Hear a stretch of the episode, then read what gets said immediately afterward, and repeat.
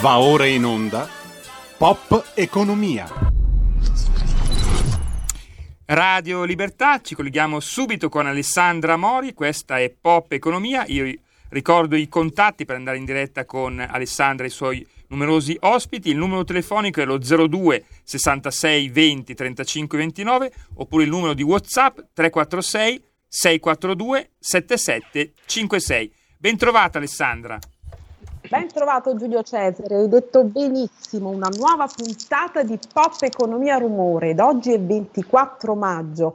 Benvenute ascoltatrici e ascoltatori, ricordo sempre dove potete ascoltarci. Sul sito, sul sito della nostra radio, radiolibertà.net, sulla pagina Facebook della nostra radio e sulla Radio DAB, sull'app della radio e pensate, pensate anche in tv potete guardarci 2,52 del digitale terrestre. E allora abbiamo aperto subito il sipario oggi con Elton John, Rocket Man, un astronauta, lo spazio e il senso di destabilizzazione, di precarietà perché care ascoltatrici e ascoltatori, ogni tanto, ogni tanto spesso, occhio, è bene mantenersi saldamente con i piedi a terra. E dico questo non a caso perché oggi il tema della pop economia della prima parte della puntata è su Terra e Luna, due endiadi sognanti, due spose sorelle che sono le due criptovalute Terra e Luna sulle quali moltissimi, una marea di investitori hanno puntato tutta la loro fortuna, ma sono stati sfortunati perché qualche settimana fa c'è stato il crollo, il crack repentino di questa criptovaluta ed ora gli investitori sono sull'astrico, sono sul baratro, sono sull'orlo del suicidio, ci sono molti suicidi pare già accertati. Un tema questo ehm, sopitamente eh, trascurato, come possiamo dire, dal mainstream dominante dell'economia. Ne parla invece oggi B-Economy. Giulio Cesare, ti prego, tu che sei un uomo saldamente con i piedi per terra e al timone, di mandarci eh, in visione la, eh, il nostro sito. Lo stiamo, sito lo stiamo inquadrando orora. Grazie Giulio Cesare. Bieconomy.it andate su questo sito e oggi ci sono tutte le notizie aggiornate non soltanto sulla criptovaluta le criptovalute Terra e Luna e si apre proprio con questo pezzo. Cosa succede se Terra e Luna vanno negli inferi? E poi un pezzo bellissimo a firma della nostra Nicoletta Orlandi Possi, un pezzo, un articolo ripreso da libro di qualche tempo fa di Nicoletta, con la quale chiuderemo la nostra trasmissione, su Letizia Battaglia, la fotografa, la grande fotografa conosciuta come la fotografa della mafia, celebri i suoi scatti a Piersanti Mattarella e a Giovanni Falcone, ma ne parliamo tra poco. E poi ancora il Fondo Monetario Internazionale che spara sul reddito di cittadinanza, notizia di qualche giorno fa, ma noi l'avevamo anticipata molto tempo fa con il prof Gualtieri che vedo, intravedo inquadrato e che tra poco vado a salutare perché noi siamo un po' profetici in questa trasmissione, re, eh, misura irriformabile, culturalmente diseducativa, come ci dice sempre il prof Gualtieri, e poi ancora il super bonus sulla casa, ne parliamo tra poco, di qui a poco, con l'onorevole Gusmeroli, vicepresidente Commissione Finanza, Camera dei Deputati, tutto sulla casa e vedremo anche tutte le schermaglie sul catasto. E sul finire arte ed economia tutto sull'arte e l'economia che verrà, perché anche l'arte fa parte dell'economia. E allora entriamo nel vivo, cominciamo subito con il prof Gualtieri che saluto, columnist d'Italia Oggi, professore e ehm, docente dell'Università di Torino. Ben ritrovato professor Gualtieri. Buonasera Alessandra, buonasera agli ascoltatori. E oggi ho il piacere di presentarvi un nuovo ospite, un grande esperto di mercati, borse e finanza ehm, di Panino e Listino, un blog, una grande community gestita da lui appunto sui temi che ho appena citato e di lui di sé scrive, scrivo di mercati e lavoro sui mercati, capire per guadagnare e lui è qui in collegamento ed è Buddy Fox. Benvenuto Buddy qui a Pop Economia Rumore Radio Libertà. Troppo gentile, buonasera a tutti è una presentazione, quindi tu sei l'uomo giusto, ci diamo del tu, Babi, per parlare di queste, come le ho chiamate io oggi, subeconomie in via di sognanti, che però eh, non hanno fatto sognare gli investitori. Che cosa sta succedendo? Poi passo subito la parola al prof. Gualtieri, noi le avevamo già eh, diciamo un pochino anticipato sulle criptovalute perché abbiamo parlato tempo fa, professore, lei ricorderà, su eh, Bitcoin, abbiamo fatto uno speciale sui Bitcoin. Allora, Buddy, che cosa sta succedendo e soprattutto ti chiedo cosa c'è dietro questo eh, fatto eclatante? Prego. Guarda, eh, permettimi di fare un'iniziale premessa. Vai. Io ormai ho un'età che va verso il quasi boomer, quindi eh, frequento i mercati da tantissimi anni e sono legato a degli strumenti, a degli asset di mercato che sono la preistoria rispetto a questo. Però rispetto ai millennial, che sicuramente ne sanno molto più di me e potrebbero spiegarmi i dettagli tecnici e tutto quello che è successo, io credo di avere un vantaggio su di loro, cioè che so riconoscere una speculazione, una bolla e eh, so anche il finale o presumibile ah, finale. Anche il finale. O... Eh, quindi allora che cos'è una speculazione, che cos'è una bolla e poi andiamo subito al finale così. Eh, o, me- o, o, meglio, eh, so quando è meglio stare fuori, quindi non prendersi un rischio e salvarsi i risparmi e magari anche la vita, come hai raccontato tu che ci sono anche dei casi di suicidio. Sentiamo. Quindi, la finanza dobbiamo sapere che crea sempre delle bolle, la finanza non muore mai finché esisterà questo tipo di capitalismo. Tutte le volte che succede una crisi, come abbiamo visto quella del 2000, come abbiamo visto anche quella del 2008, dove pensiamo che sia la fine del mondo, invece si può prendere la metafora della Fenice, il capitalismo e la finanza, i mercati finanziari e le borse rinascono dalle ceneri. Nel 2008 c'è stato un falò di denaro, usiamo questo, questa raffigurazione, c'è stato eh, il crack delle banche, eh, le banche sono andate gambe all'aria, il denaro eh, per così dire bruciato e cosa ha pensato di fare la finanza? Creare del denaro virtuale. Il Bitcoin nasce nel 2008 e dal 2008 marcia perché è sempre in rialzo. Eh, cosa ha creato il mercato? Ha creato le solite tre condizioni ha dato la facilità del guadagno, l'illusione della facilità del guadagno, la velocità del guadagno, perché tutti ormai operano anche con 5 euro, 10 euro, pensando di guadagnare anche raddoppiare il capitale, e possiamo dire anche che abbiano dato una garanzia, perché sul fatto di Terra Luna era stato offerto una garanzia di un rendimento del 20% per mantenere gli investimenti. Queste tre cose non esistono negli investimenti perché c'è un detto di borsa che dice no pain, no gain. Se non ci sono le sofferenze, non ci sono i guadagni. Quindi se vogliamo fare il casino, andiamo a giocare, ma dobbiamo sapere che il banco poi si riprenderà tutto e si riprenderà oltre. Ed è quello che sta succedendo ora. L'ultima cosa, e qui chiudo, la domanda che dobbiamo porci. Le criptovalute, dopo l'incidente di percorso che hanno avuto, sono il futuro? Quindi sono internet, per ipotesi, oppure sono i nuovi t- tulipani della tecnologia? Questa è la domanda a cui dobbiamo rispondere. Professore, sono il futuro o i nuovi tulipani della tecnologia? Mi piace molto questa metafora. Prof. Gualtieri. Eh sì, ehm, Alessandra, mh, prima di rispondere volevo fare eh, due precisazioni che penso siano importanti per i nostri ascoltatori. Eh, in primo luogo, eh, anche mediaticamente dovremmo smetterla di chiamarle criptovalute e dovremmo chiamarle invece più correttamente criptoattività per non ingenerare nella uh, popolazione l'idea che si tratti di una valuta, cioè di una moneta.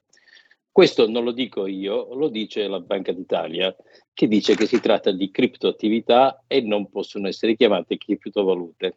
Tant'è che nei bilanci delle società eh, queste criptoattività non possono essere messe assieme al denaro in cassa o depositato in banca, ma deve, devono essere eh, catalogate assieme alle mobilitazioni finanziarie. Quindi non si tratta nella maniera più assoluta di denaro, ma di attività finanziarie.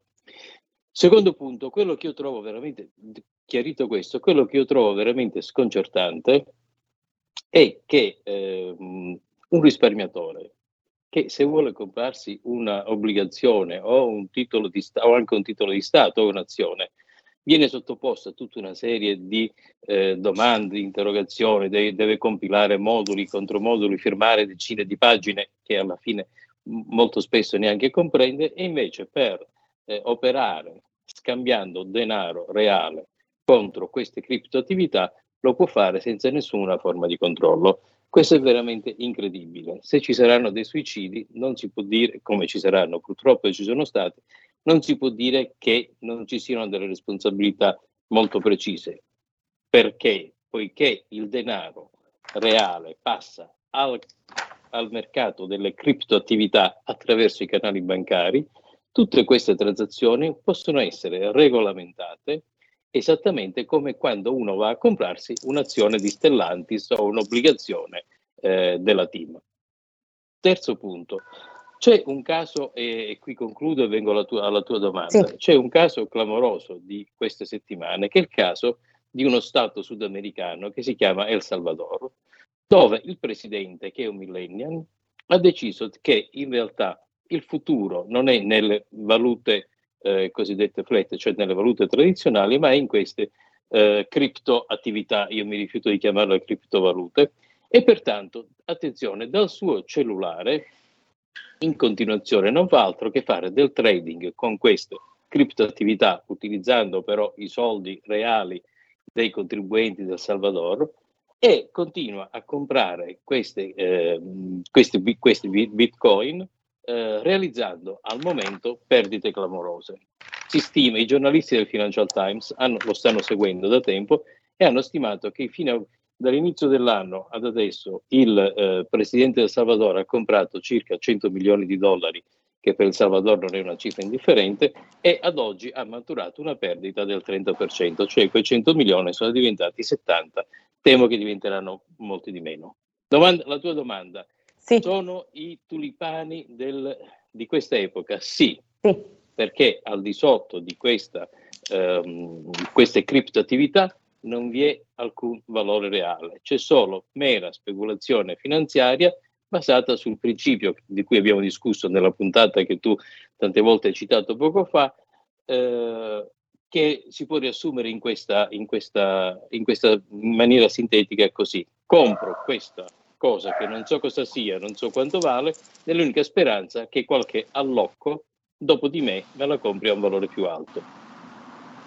Professore, allora sono tulipani, Badi, diceva il professore. Il professore ha citato un caso eclatante. Io voglio citare anche un altro caso molto rumoroso, quello di Elon Musk, Elon Musk eh, Badi, perché mh, il eh, caso eh, criptoattività eh, Terra-Luna, ehm, tutto accade l'8 maggio.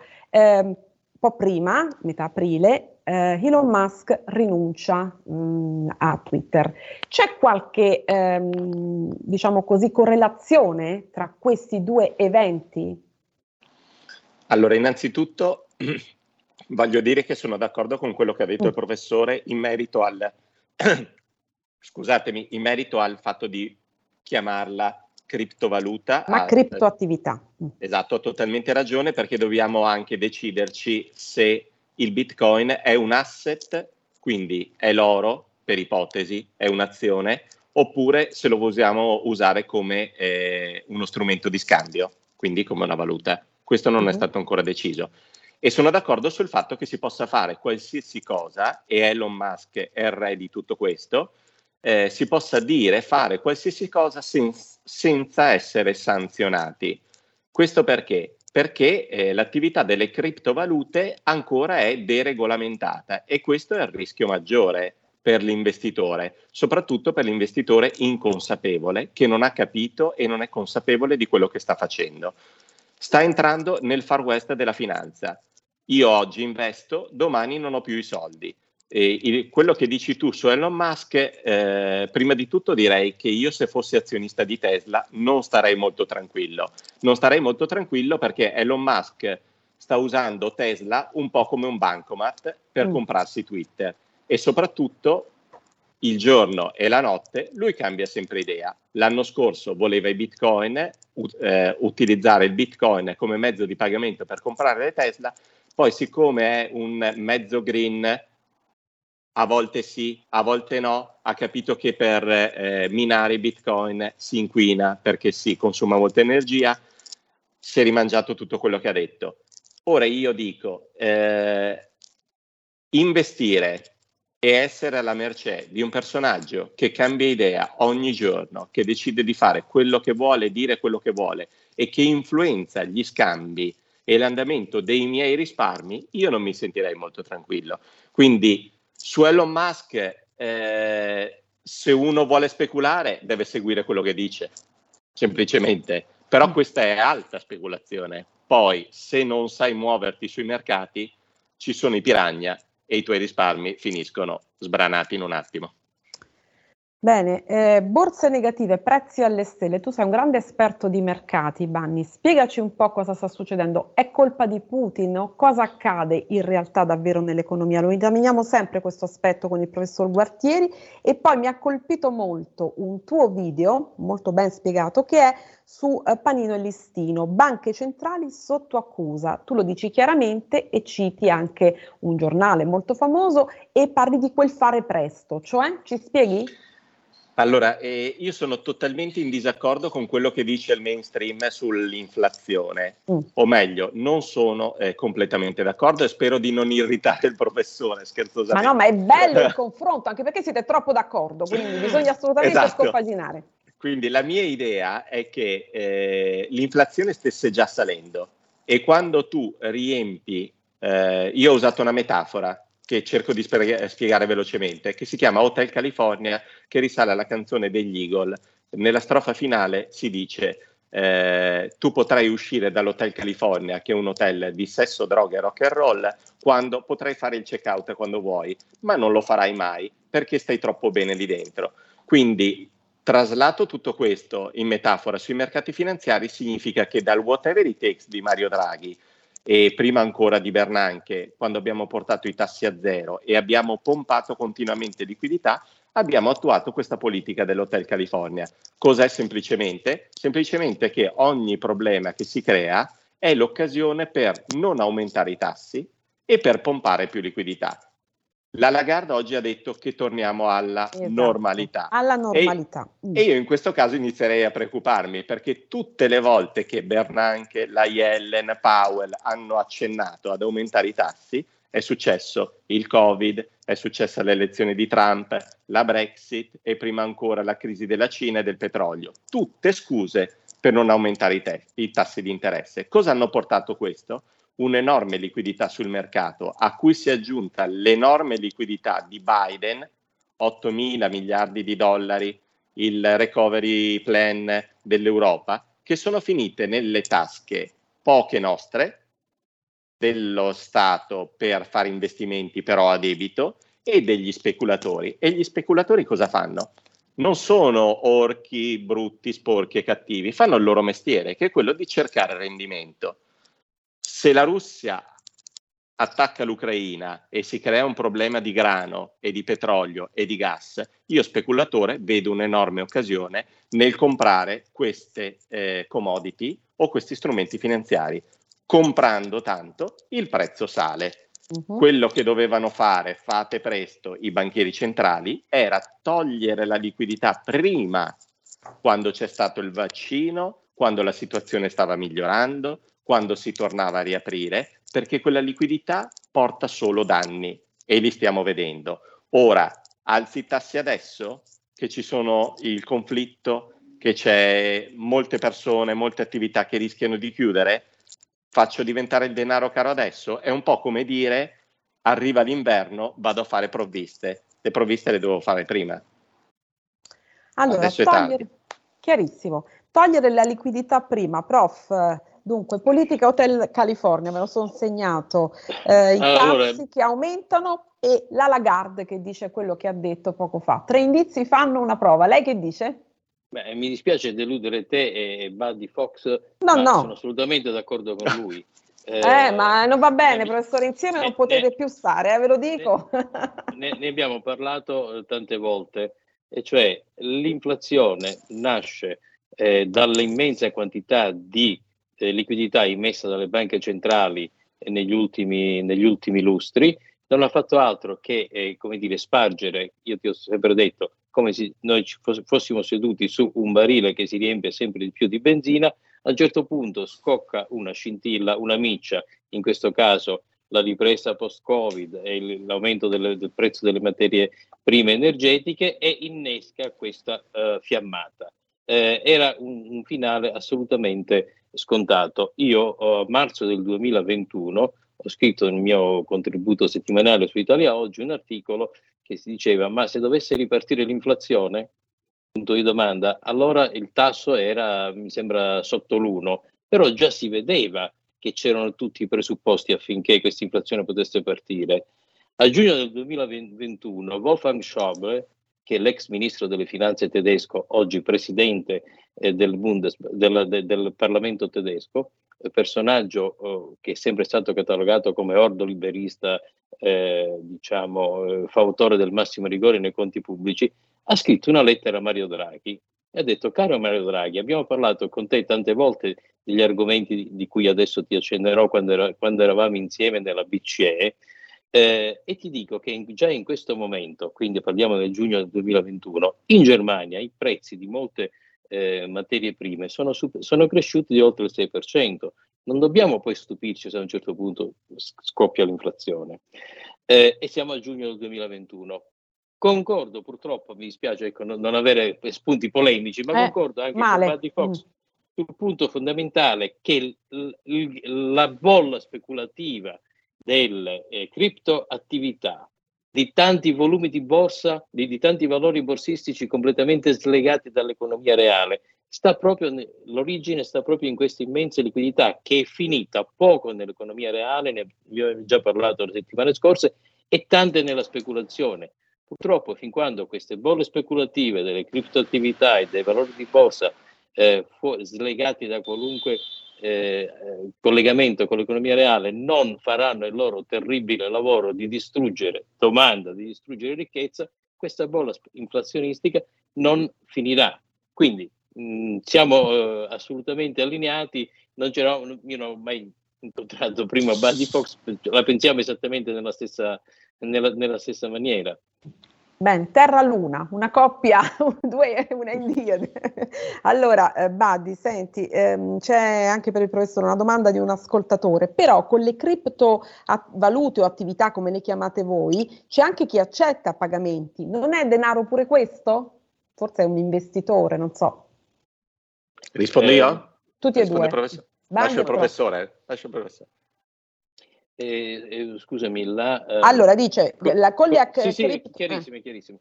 Anche questo Ascolta, è denaro, as- quindi... Eh. Scusami, eh, ti spiego uh, una cosa che ho raccontato l'altro giorno in classe ai miei studenti. Agli studenti. Quando bisogna spiegare che cos'è la moneta. Cos'è la moneta? Allora, in poche moneta? parole, perché lei è sì. molto sintetico e didascalico. Allora, alla, alla, fine, alla, fine, la moneta mh, è come il linguaggio, è come una lingua. Io la parlo perché mi aspetto che gli altri la parlino e la capiscano.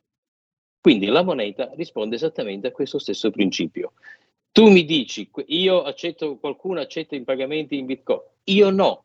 La mia casa non la vendo contro una criptoattività, la mia macchina non la cedo contro una criptoattività. Abbiamo già risolto il problema, perché le criptoattività non hanno, per loro natura, per come sono nate, nessun utilizzatore finale naturale, come invece per le monete. Perché se tu vai da un inglese e gli dici mi vendi la tua macchina e ti do delle sterline, lui ti dice sì. Vai da uno svizzero, mi vendi il, il, tuo, eh, il tuo divano in cambio di franchi svizzeri, lui ti dice sì, perché è un utilizzatore naturale mm. di quel bene.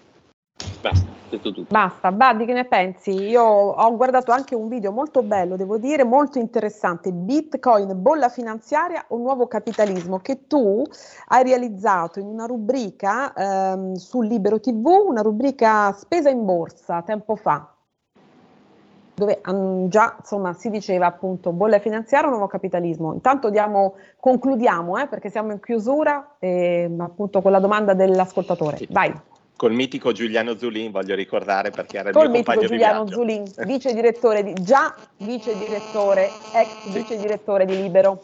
Io adesso per concludere, allora voglio farti contenta perché dirò meno una male. cosa che è in disaccordo con il professore. Ah, meno male. Eh. Non è che sono contento di questo futuro, ma è eh, quello che ipotizzo. Eh, quando si fa mercati finanziari, dal mio punto di vista, quando si leggono, si studiano, eh, si immagina un attimo, ci sono dei dati, si immagina e dal mio punto di vista i mercati hanno dei cicli lunghissimi.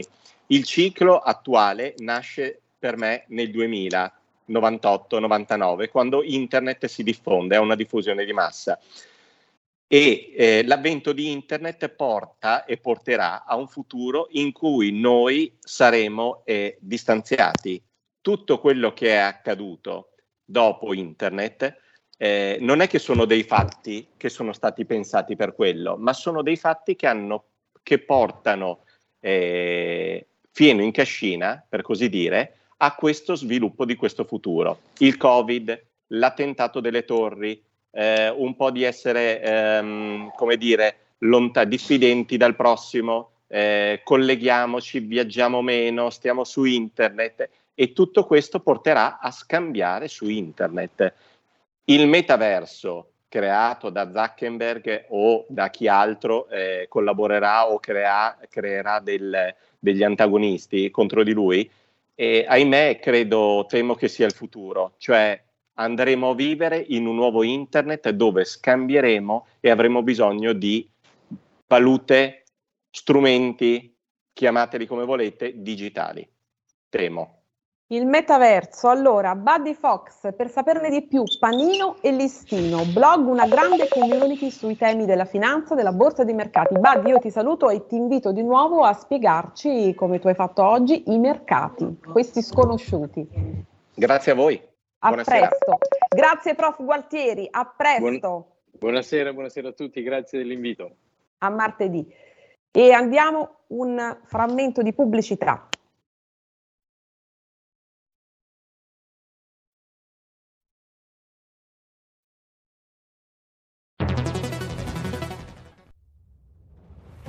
Chiediamo meno sbarchi, più sicurezza, più assunzioni per le forze di polizia.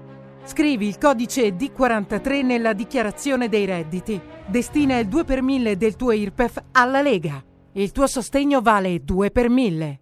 Messaggio autogestito Lega per Salvini Premier.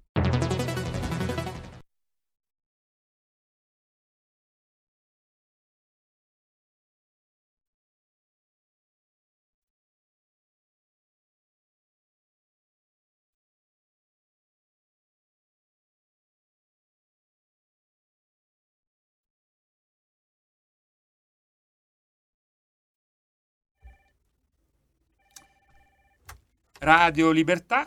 Stai ascoltando Radio Libertà, la tua voce libera, senza filtri né censure, la tua radio.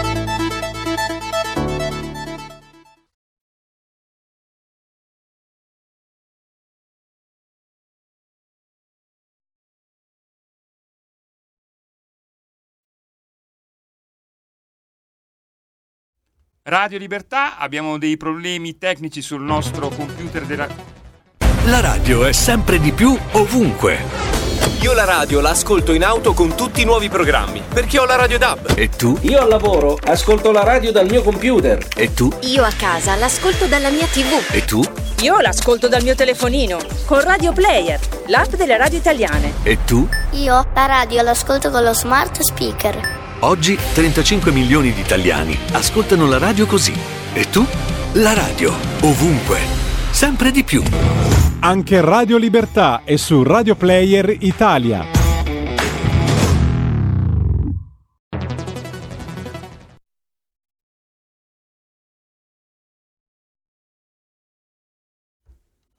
Ridiamo subito la linea ad Alessandra Mori, siamo già collegati anche con il nostro prossimo ospite, Alessandra. Eccoci e do subito il ben ritrovato all'onorevole Alberto Gusmeroli, vicepresidente della Commissione Finanze della Camera dei Deputati. Buonasera onorevole Gusmeroli. Grazie, buonasera, un saluto a tutti i telespettatori e radioascoltatori. Telespettatori e radioascoltatori, tutti d'attesa onorevole Gusmeroli perché lei, lo sappiamo ormai tutti, frontman della Lega per i temi, le questioni, i dirimenti del fisco e del catasto. E allora ah. ci sono tante cose da dire perché eh, io non a caso oggi l'ho invitata per rumore, perché il rumore qual è?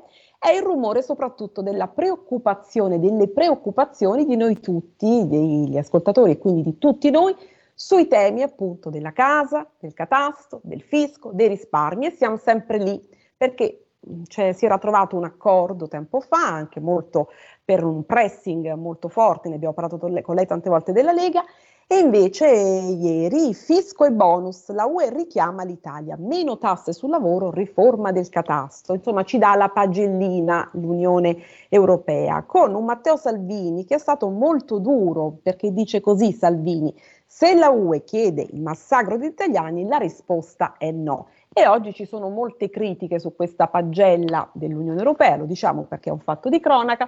Il presidente Spaziani Testa di Confedilizia eh, parla di, sco- di, una sconcertante raccomandazione, dice troppi rischi, alta al catasto anche nella, nella nuova versione. E che cosa sta succedendo, onorevole Gusmeroli? Perché lei giustamente poi rincara e dice risparmi e casa, noi andiamo, puntiamo tutto su questo. Allora, qual è la situazione? Eh, ci faccia capire ehm, perché queste sono le cose rumorose, preoccupanti del momento. Ma allora bisogna intanto fare chiarezza. In primo Andiamo. luogo perché io per esempio ho sentito l'onorevole Calenda dire eh, eh, bisogna far pagare alle case abusive, bisogna evitare che nei centri storici ci siano case sottoclassificate e, e, e questa è di fatto una, uh, un errore, nel senso che esiste già una norma di legge che permette di accatastare le case fantasma, le case abusive, di sistemare le microzone, eccetera, eccetera. Qui il tema è diverso, qui il tema è che la rendita catastale è collegata diciamo, ha una modalità e un approccio di tassazione per cui è il valore che in teoria renderebbe quella casa. Se invece si, la si fa diventare una patrimoniale, cioè sostanzialmente si vuole dire eh, diminuiamo le tasse sul lavoro, aumentiamo le tasse sui beni, quindi sui patrimoni, oppure saniamo il debito pubblico con la casa, l'approccio è totalmente diverso. Ovviamente noi siamo contrari.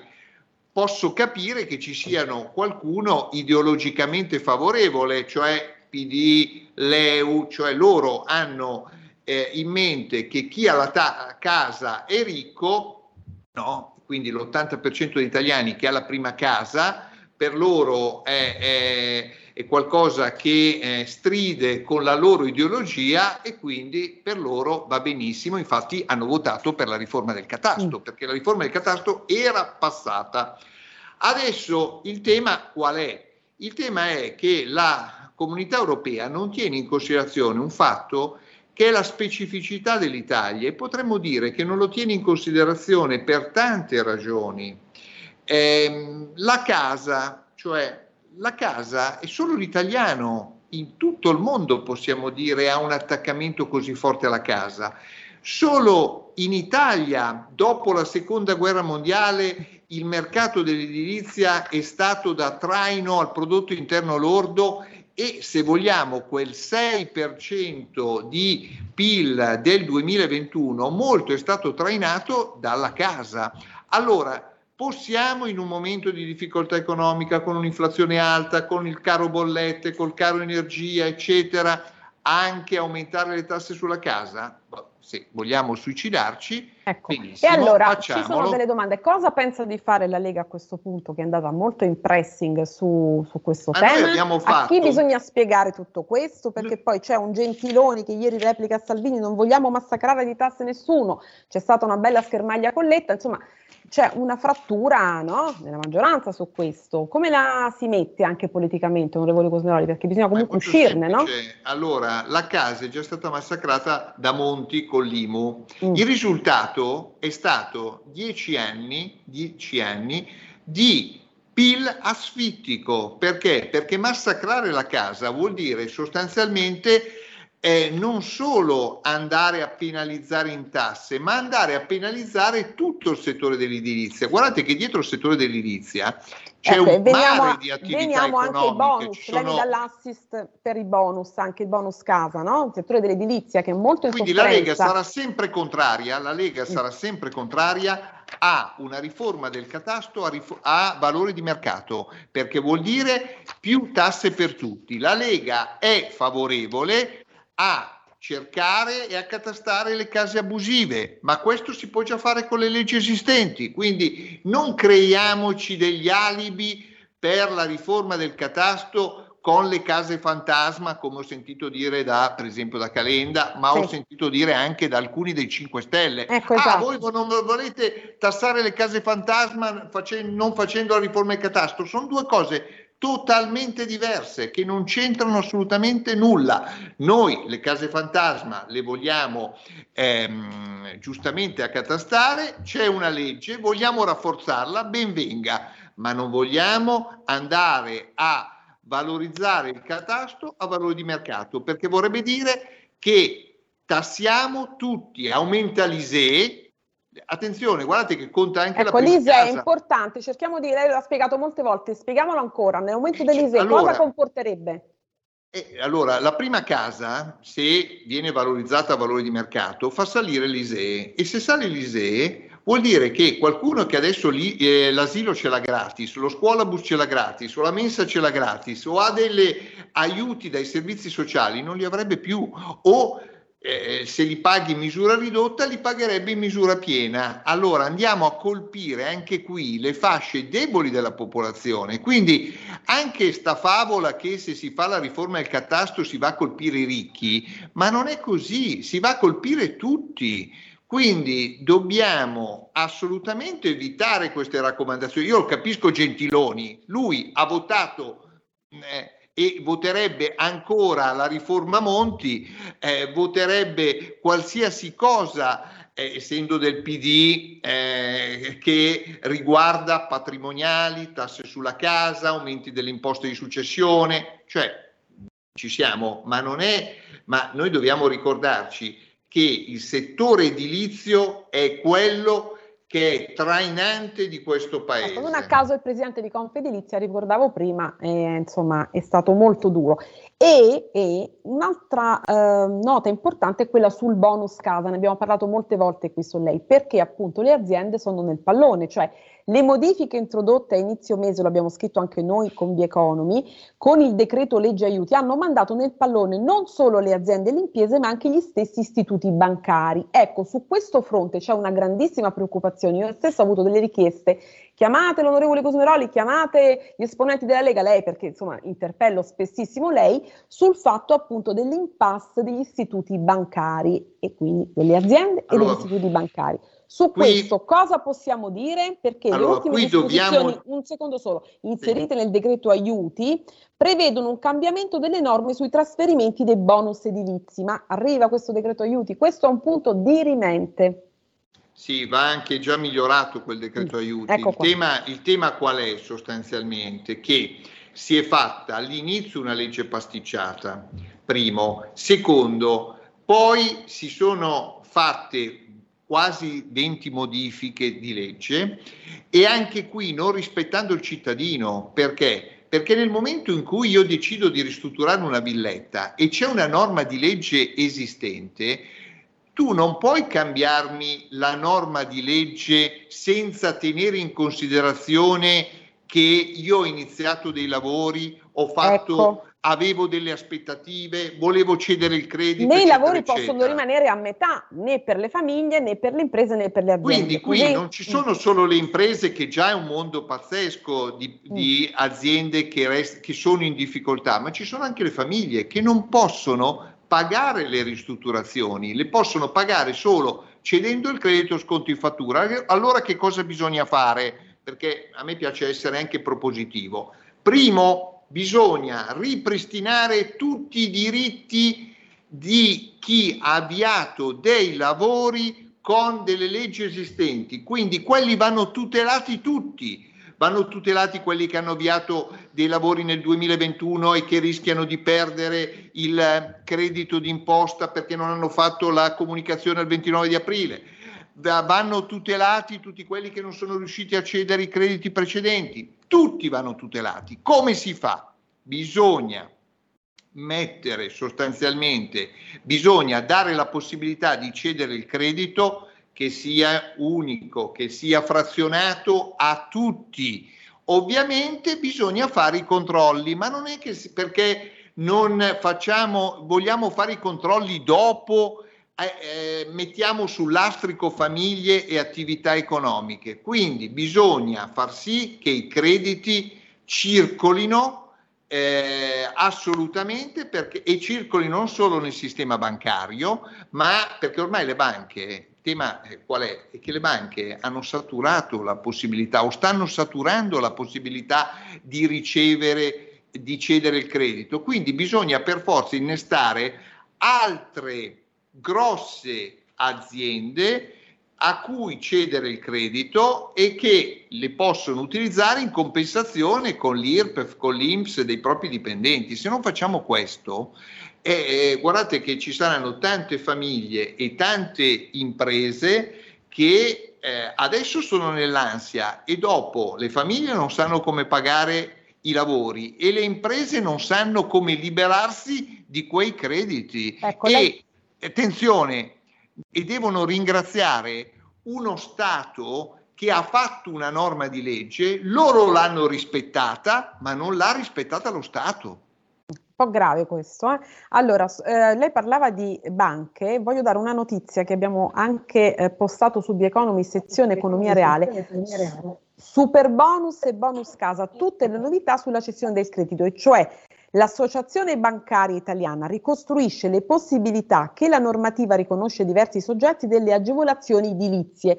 Tra gli aggiornamenti più importanti, un codice per garantire la tracciabilità delle cessioni e la possibilità di cedere anche una singola rata. Una notizia di ieri che abbiamo noi certo, se, se passano queste proposte, questo, no? Mm. certo, se passano queste proposte, cioè la logica è dobbiamo rendere il più possibile cedibili i crediti. Possono essere eh, un'annata, due annate, tre annate, una frazione del credito, cioè perché se no eh, si è arrivati a una tale saturazione, a una tale confusione nell'ambito delle leggi che ci saranno aziende che falliranno, ci saranno famiglie che non riusciranno a pagare i, eh, le ristrutturazioni. E eh, quindi siccome non, so, non è colpa del cittadino, allora un conto sono quelli che hanno fatto le truffe, ma non è che siccome ci sono delle persone che hanno fatto le truffe devono pagare tutti. Eh, eh cioè, qui non funziona così, è la stessa cosa come il catasto, non è che perché ci sono 1 milione e 200 mila immobili devono pagare 60 milioni di italiani, eh, eh, non funziona così. Intanto eh, il patto di stabilità è rinviato al 2024. Un breve commento su questo sintetico perché poi abbiamo la nostra Nicoletta Orlandi Posti, ci tengo ah, a chiudere male, insieme a Nicoletta e a lei. Meno male perché eh, noi abbiamo bisogno ancora eh, di fare scostamenti di bilancio per aiutare l'economia, cioè abbiamo un'inflazione altissima, abbiamo famiglie che non riescono più a pagare la spesa perché i prezzi sono schizzati, quindi dobbiamo aiutare il sistema economico e dobbiamo aiutare le famiglie. Quindi il fatto che eh, ci sia ancora spazio eh, per eh, non ci siano ancora i vincoli del patto di stabilità, eh, ci dà l'opportunità di in qualche modo fare gli scostamenti. Noi come Lega l'abbiamo chiesti e li da stiamo chiedendo tempo, da alcuni mesi. Draghi non mi sembra molto per Però questo, eh, eh. insomma speriamo che questa notizia in qualche modo sblocchi anche questo tema. E allora, onorevole Cosmeroli, noi tanto ci ritroviamo presto, lei ci aggiorna sempre perché questi sono temi caldi, rumorosi, però ci tengo ora a questo spazio finale con lei, con la nostra Nicoletta Orlandi Posti, che vedo collegata. Ben trovata Nicoletta. Ciao. Buonasera a tutte, buonasera a tutti, buonasera onorevole. Buonasera, buonasera, buonasera. E allora, la fotografia è l'acqua dove mi sono immersa, lavata, purificata. E una foto vale più di tante parole e queste sono le parole di una grande donna, una grande fotografa, Letizia Battaglia. A questa fotografa, a questo personaggio, è stata dedicata una miniserie, ieri sera all'ultima puntata su Rai 1, La vita di Letizia Battaglia. Um, foto di morte e di vita. Oggi su The Economy, l'ho esposto all'inizio in apertura della trasmissione, abbiamo un bellissimo pezzo di Nicoletta Orlandi Possi, un pezzo che eh, abbiamo ripreso da un vecchio articolo di Nicoletta di Libero, scritto sul Libero. E allora, ieri, noi Cosmeroli lo sappiamo tutti, ehm, 30 anni dalla strage di Capaci, dove fu fatto saltare in aria il giudice Giovanni Falcone, perse la vita sua moglie Francesca Morvillo e gli agenti della scorta. Sono celebri due scatti di Letizia Battaglia. Al, ecco, Giulio Cesare oggi velocissimo ci ha messo su il pezzo di Nicoletta che ha firmato per Libero che abbiamo riproposto su The Economy. Non chiamatemi più fotografa della mafia, titola Nicoletta e poi vedremo perché. Ma celebri, Giulio Cesare, ti prego di mandare quei due scatti, quelle due immagini del giudice Giovanni Falcone eh, che Letizia fotografò e adesso Nicoletta ce li commenta perché Nicoletta ha intervistato e conosciuto Letizia Battaglia qualche tempo fa e c'è una storia bellissima da raccontare. Adesso vediamo anche le immagini del intanto, giudice. Intanto racconto. Buonasera a tutti. Cominciamo. Eh, Mm, sì, Letizia Battaglia è una donna che non lascia indifferente, che ti apre il cuore. Eh, io quando l'ho intervistata eh, mi ha raccontato tantissime cose, ma la sua umanità è che ha voluto sapere anche tantissime cose di me. E questo per un personaggio così importante, eh, ha, ha, preso il primo premio italiano del premio John Smith, dire, è un personaggio veramente importante. Interessarsi della mia vita eh, dimostra chi è. E le foto che mm, Giulio Cesare adesso manderà mm, in, eh, in onda eh, sono, sono, le foto che Letizia Battaglia ha scattato eh, mh, al giudice Falcone. Mh, erano legati da un rapporto assolutamente professionale, ma anche lì molto umano. Eh, Letizia Battaglia eh, va a denunciare al giudice Falcone eh, il fatto che lei e la sua squadra di report avevano ricevuto una lettera di minaccia ehm, da parte della mafia che gli intimava di, di fermarsi, di, di, non andare più a fotografare perché tra l'altro lei era riuscita a, fa- a fare lo scatto di, di Andreotti con eh, i fratelli Salvi che poi in qualche modo, Salvo, cioè, sì. in qualche modo poi sono andati eh, a processo con questa prova. E qui ci sono le foto di Falcone. Ehm, e sono fotografie in piedi, esattamente come le avrebbe voluto, come le voleva eh, okay. il giudice. Che perché... cosa disse eh, Letizia Battaglia a Giovanni Falcone? Cosa chiese Nicoletta? Questo è un inedito, vai. Eh, no, chiese, chiese assolutamente eh, di, di, di, di, fotografarlo eh, e lui acconsentì, ma le, le, chiese gentilmente di fotografarlo in piedi perché lui non era una persona seduta dietro una scrivania da poltrona, era una persona d'azione e, e, per questo eccolo questa è la foto del giudice Fascone davanti al Palazzo di Giustizia. Dimmi un po' Nicoletta o no, l'altra. questa eh, sono i funerali di, del generale della Chiesa. Chiesa. Chiesa. poi c'è anche un altro scatto invece eh, davanti al Palazzo di eccolo, eccolo. Davanti, ecco. insieme alla scorta eh, al Palazzo di Giustizia di, di, Palermo. Di Palermo eccolo qua. Eh, ecco le foto di Letizia con Nicoletta nella, durante l'intervista. Bellissime queste foto. Eccole eh, sì. sì. qui stavamo a cena e ecco, in, cui, in questa occasione mi, mi, mi, ha raccontato molto di lei, mi ha spieg- io infatti ho titolato poi il pezzo, come lei ha sempre detto, non voleva essere considerata la, mo- la, la, la fotografa della mafia. Solo la fotografa della mafia. neanche essere chiamata fotografa, eh, voleva essere io, essere una persona e qui sta secondo me tutta la sua, la sua anche grandezza e umiltà eh, perché se vogliamo ricordare la, la, la sua storia, eh, è, la fotografia è stata un po' come il riscatto de, di vita, eh, una donna che si sentiva chiusa in un matrimonio con tre figlie, eh, con un, un marito che era eh, al pari del padre che, la voleva, che voleva che facesse la, la, mogliettina, che preparasse il pranzo e la cena, ma lei non, non, non riusciva a stare in questa, in, questa, in questa, situazione. Una sua amica le regalò uh, una macchinetta fotografica e iniziò a lavorare avrebbe voluto fare la scrittrice, la giornalista, ma in redazione le dissero a noi ci va bene se ci fai fotogra- eh, ci fotografi i morti ammazzati e iniziò a fotografare i morti ammazzati. ammazzati. Ma non solo quello, perché era tratta da, dalle bambine soprattutto, era tratta dalle bambine in cui lei si rivedeva e, mm, e la mostra, l'ultima mostra che ha fatto, sì, mi taccio. Ah, ecco, un attimo perché voglio un ricordo, un commento dell'onorevole Gusmeroli, ovviamente ieri l'ho appena detto, 30 anni da Capaci. Ecco, un suo pensiero su questo e poi chiudiamo con un'altra foto che già Giulio Cesare ci ha messo su, sempre di Letizia Battaglia su un'altra donna, simbolo della denuncia, un'altra grande donna. Onorevole Gusmeroli, prego.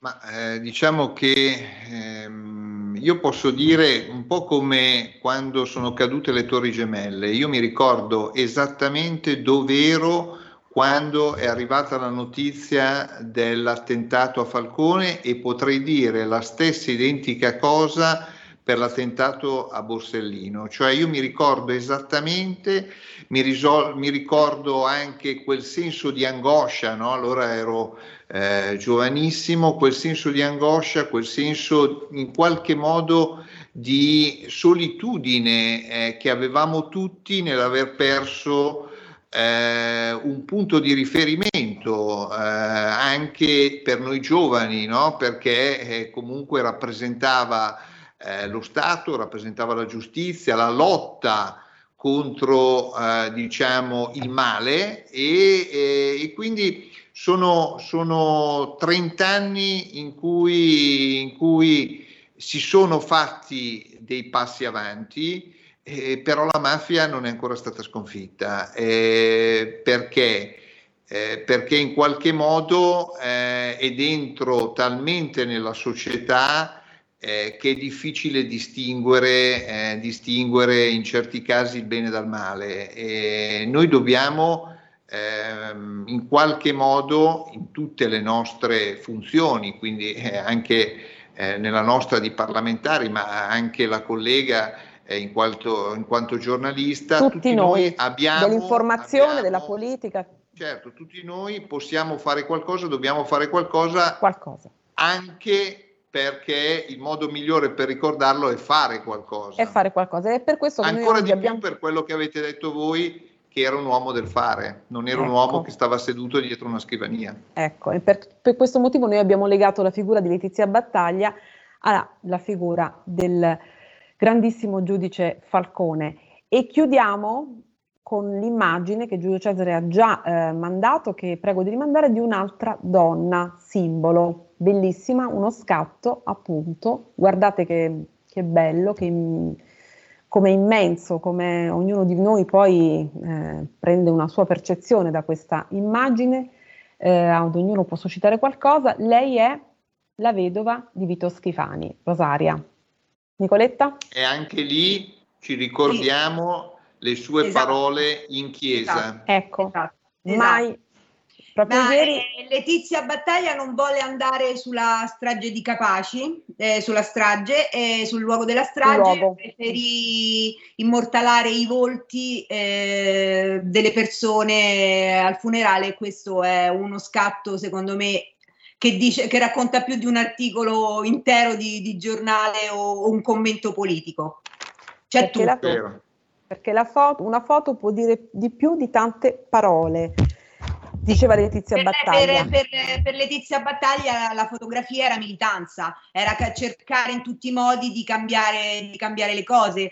Eh, ci ricordiamo quando allestì quella mostra un po' raffazzolata che portò a Corleone nei, nei, nei, nei vari paesi mh, vittime del, de, della mafia eh, le persone erano incuriosite, però quando vedevano i morti ammazzati, eh, prende e se ne andavano. Quindi mh, anche la, la, fotografia come militanza per cambiare le cose. Un'altra foto celebre, Nicoletta, importantissima di Letizia fu quella a Piersanti Mattarella, non lo abbiamo ricordato fratello del Presidente della Repubblica Sergio Mattarella, ancora nel sangue freddato e con eh, l'attuale Presidente della Repubblica Sergio accanto a lui suo fratello, sì. celebre questo sì, scatto. Lì, mm, lei arrivò immediatamente sul immediatamente. posto, anche un po' per fortuna. Lei per fortuna, l'ho raccontato, sì. Un po' per fortuna.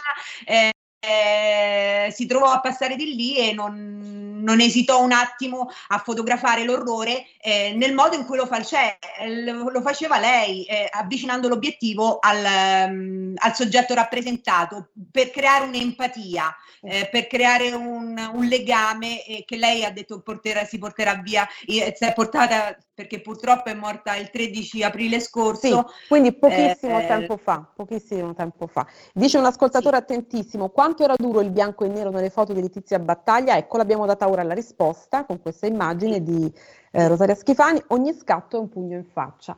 Noi dobbiamo chiudere, sono le 5, tassativa. Onorevole Gusmeroli, è stato importante averla qui, io la invito di nuovo senz'altro no, presto. Grazie per l'invito, grazie. Perché parliamo sempre di temi importanti, rumorosi. ultimi dieci minuti. E questi ultimi dieci minuti penso siano stati preziosi per tutti. grazie. Grazie, grazie, di questa chiusura, grazie Nicoletta. Grazie mille. E naturalmente grazie. abbraccio tutte le ascoltatrici, gli ascoltatori e do appuntamento a martedì. Grazie. Arrivederci a tutti. Arrivederci. Buonasera. Avete ascoltato Pop Economia.